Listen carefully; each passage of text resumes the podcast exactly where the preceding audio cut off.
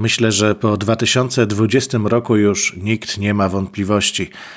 Współczesna ekonomia jest bardzo krucha. Na własne oczy zobaczyliśmy, jak szybko problemy przenoszą się z jednego końca świata na drugi i sytuację jak zwykle ratował tylko duch przedsiębiorczości i taki dobrze pojęty ludzki spryt.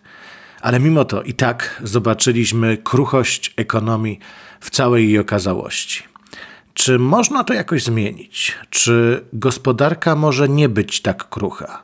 O tym opowiem w tym odcinku podcastu Wiedza Nieoczywista. Bartłomiej Biga, zapraszam serdecznie.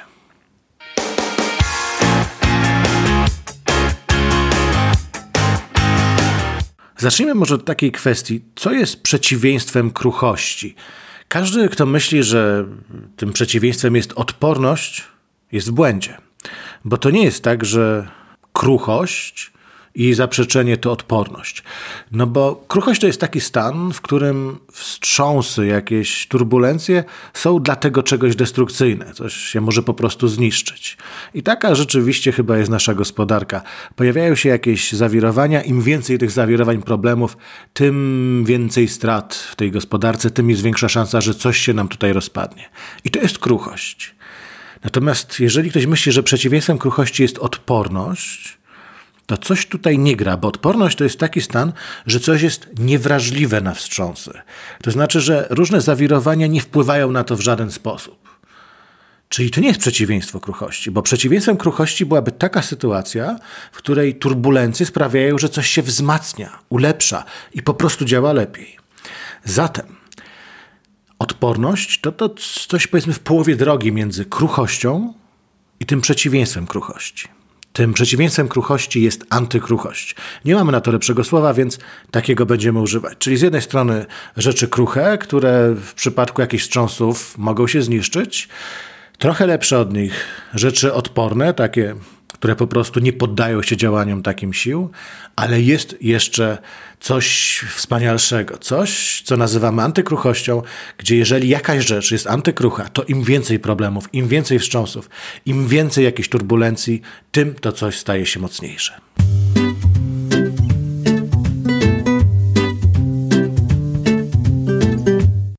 I oczywiście wszyscy chcieliby być antykrusi. Gospodarka chciałaby być antykrucha, państwo chciałoby być antykruche, ale to nie jest takie łatwe. To jest coś, co dość naturalnie przebiega w procesach biologicznych, ale w społecznych już jest o wiele trudniejsze do uzyskania.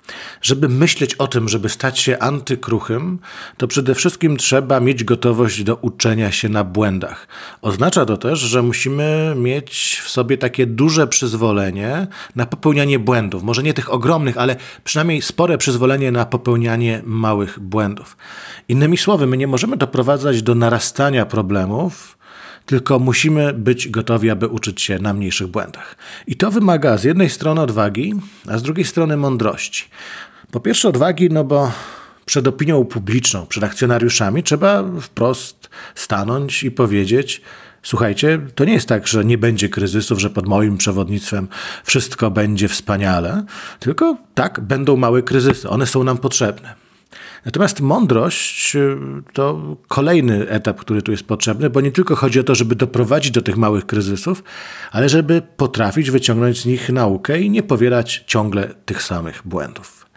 I wiem, że do tej pory jeszcze może to nie jest zbyt jasne. Pomówmy o antykruchości na przykładach. Wtedy mam nadzieję, że wszystko stanie się jasne i nie będą to tylko te przykłady ze sfery biologicznej, chociaż one będą najbardziej przemawiały do naszej wyobraźni, ale chcę pokazać, że antykruchość może też dotyczyć naszego życia społecznego, może dotyczyć naszej ekonomii. Spróbujmy zatem rozjaśnić sprawę przy pomocy przykładów. Karanie rewolucjonistów wzmaga ich determinację. Więc rewolucjoniści w pewnym sensie są antykrusi, bo jeżeli jest jakaś spokojna demonstracja i policja wykaże się wobec nich trochę większą stanowczością, może nawet jakąś agresją, to zwykle, jak pokazuje historia, powoduje to jeszcze większe wzmożenie, jeszcze bardziej wzmacnia tych rewolucjonistów, jest ich więcej, są oni bardziej zdeterminowani do walki. Zatem w tym sensie taka rewolucja jest antykrucha, bo jakiekolwiek bodźce takie negatywne ją wzmacniają, one sprawiają, że jeszcze trudniej później na kolejnym etapie będzie zwalczać rewolucję.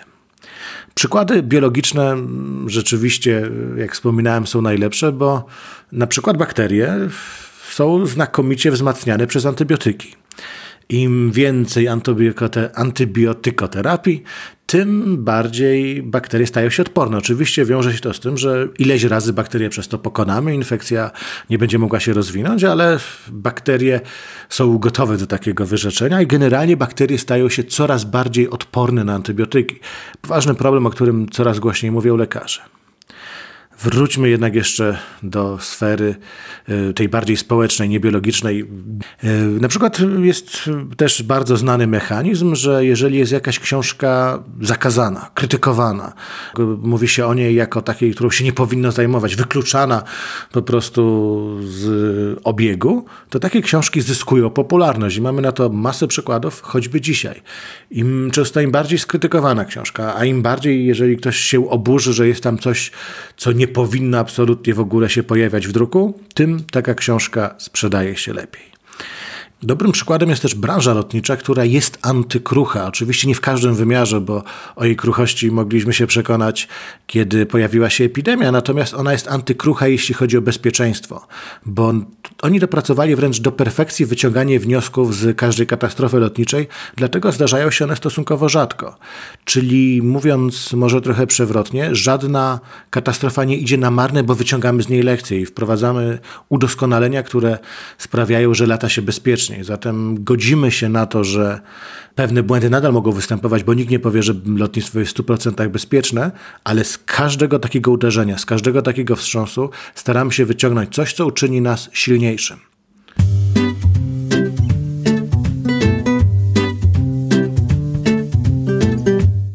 I to jest w ogóle problem z naszą ekonomią, bo cała ekonomia, całe zarządzanie sprowadza się do jak największej optymalizacji. Czyli chcemy, żeby wszystko było napięte do granic możliwości, żeby każdy kanał dystrybucji, każdy kanał dostaw był wykorzystywany maksymalnie, żeby coś nie leżało na magazynie, najlepiej w ogóle, żeby od razu trafiało na linię produkcyjną, bo to oczywiście pozwala nam ograniczać koszty. I takie myślenie ma swój sens, pozwala rzeczywiście osiągać firmom bardzo dużą efektywność operacyjną, ale zarazem sprawia, że one są bardzo, bardzo kruche. I to było widać znów w czasach epidemii. Te sieci handlowe, które miały najlepiej zorganizowane w takim spokojnych czasach sieci dostaw, bardzo szybko stało od nich odcięte, no bo tam mało rzeczy było na magazynie, wszystko było dostarczane bezpośrednio. A ci, którzy na co dzień nie mieli tak sprawnego modelu logistycznego, dzięki temu, że gdzieś tam po magazynach były poupychane produkty, to kiedy zaczęło ich brakować, bo przez jakiś czas mieliśmy problem z dostawami z innych krajów, w tych sklepach produkty cały czas były dostępne. Zatem antykruchość ma swoją cenę, bo ona jest konieczna do poniesienia w czasach spokojnych, gdzie nie optymalizujemy czegoś do potęgi, gdzie nie staramy się wycisnąć maksymalnej efektywności z każdego procesu, tylko godzimy się z tym, że zostawiamy sobie takie bufory bezpieczeństwa, bufory, które właśnie w razie jakichkolwiek turbulencji mają sprawić, że my się utrzymamy. Takim też ciekawym przykładem branży, która jest antykrucha, to branża ubezpieczeniowa, bo tutaj wydawać by się to mogło zupełnie nieintuicyjne, no bo można powiedzieć tak, jeżeli zdarza się jakaś wielka tragedia, to taka firma z tej branży musi zapłacić bardzo wiele odszkodowań. I to prawda. I to rzeczywiście w pewnym sensie może świadczyć o jej kruchości, no bo im więcej jakichś stresorów, problemów, turbulencji, tym większe obciążenia w wypłatach. Ale wszystkie historie, które obserwowaliśmy, jeśli chodzi o jakieś katastrofy wielkie, szczególnie nagłośnione przez media, no to one były korzystne tak naprawdę dla branży ubezpieczeniowej, bo po czymś takim ludzie masowo wykupują ubezpieczenia i to więcej niż można byłoby sobie wyobrazić. Ubezpieczają się od podobnych zdarzeń, które występują. Nawet jeżeli one występują rzadko, to jeżeli ktoś widział na swoje własne oczy potężną powódź, huragan, pożar, to on będzie dużo bardziej skłonny się ubezpieczyć. A z racji, że te zdarzenia występują dość rzadko, firma ubezpieczeniowa na tym zarobi, bo bardzo wiele osób opłaci składkę. Więc taki jednorazowy, bardzo mało prawdopodobny, ale spektakularny problem, jakaś taka klęska dla firmy ubezpieczeniowej dość szybko przyniesie dobry wynik. Na początku oczywiście trzeba wypłacić, będzie to odszkodowanie, ale bardzo szybko ubezpieczyciel odbije sobie na tym, że pojawi się wielu klientów, którzy od tego nowego, rzadkiego ryzyka chcą się ubezpieczyć.